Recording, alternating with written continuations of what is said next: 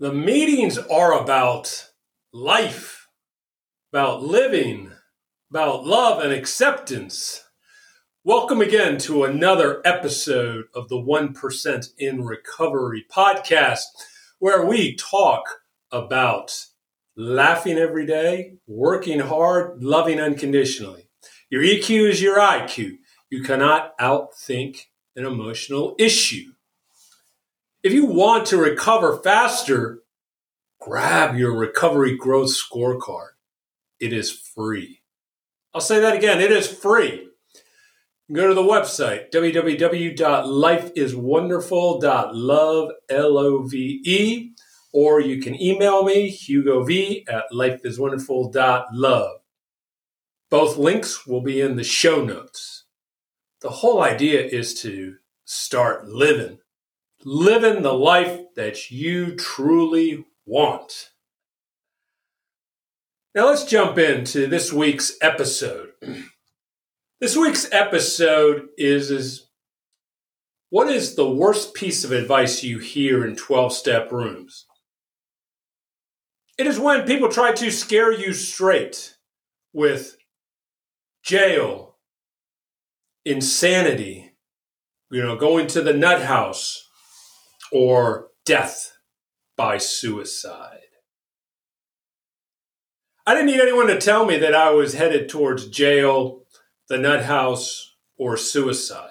I could figure that all by my own. What the rooms truly are about, they are about peace. They are about intimate relationships, how to be a friend and they are about hope. Hope is that bridge between love and faith. And that allows us to start living. You can never change someone's behavior by threatening them or scaring them straight by saying you're going to end up in jail, the nut house, or you're going to commit suicide. Same thing, you cannot tell an addict, an alcoholic, a gambler, that they are going to get divorced, end up in prison, or they're going to lose their job. They just need to act differently. When you have an addiction, you have this emotional disease, you also have to rewire your brain. And you cannot do that alone. You need help. That is why the rooms are so beneficial. That's why it's encouraged to get a sponsor. Now that's more popular is to get a recovery coach and also to get a psychologist, a therapist, someone to help you through your issues. And it might be helpful also to get a nutritionist and a trainer. There are so many people that you need on your team because you are battling with something inside something that is difficult to see. You cannot just put like you break a bone and you put two pins in it and then you set it and just let it heal. Emotional diseases affect us in ways we do not understand.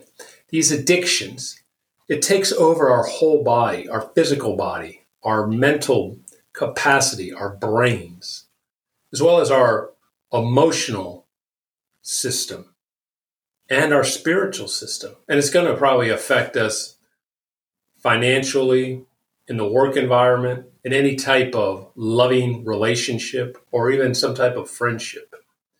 So you have to look at this in so many different ways. Let's build people up. Build people up so then they get excited about the rooms. If I keep talking about, man, you're going to learn how to be a true friend you're going to learn to finally have peace in your heart, serenity. That elusive word, probably the first time we even saw the word. Like for me, first time that I truly saw the word serenity is when I walked into a 12 step room and I started reading the serenity prayer. I started to see the word serenity on the wall. That is how you help people. You also instill hope that you will finally find an area. You will finally have people that will listen to you, that will validate you, that will accept you, that will hug you, that will trust you, that will love you. All the essentials to good health. And then you start to have less and less anxiety. You start to come out of that depression. You start to build up that self esteem. And you start to walk straight. And you're able to tell the world, I am a human being. As you start working the 12 steps explained, as you start working and getting people that really put you on the right path, the right journey, and you can map out the life that you've always wanted. And then you, can stop doing what you've done in the past, where you start a goal and then you don't finish, or you lose momentum and or motivation, and you start attacking big goals, little goals, ones that can be achieved in a few weeks or months. Some may take a few years. But when you make that long, long list in all different areas, what truly are your family goals, your spiritual goals, your educational goals, your financial goals, your social goals, your health goals? And then you start to realize this is who I truly want to be. This is the type of person, character I am. This is how I will move forward.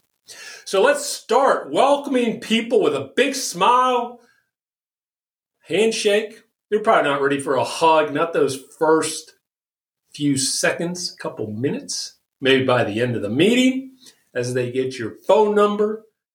And after we say a prayer, we hug, say, come back tomorrow, because we are helping people become true friends.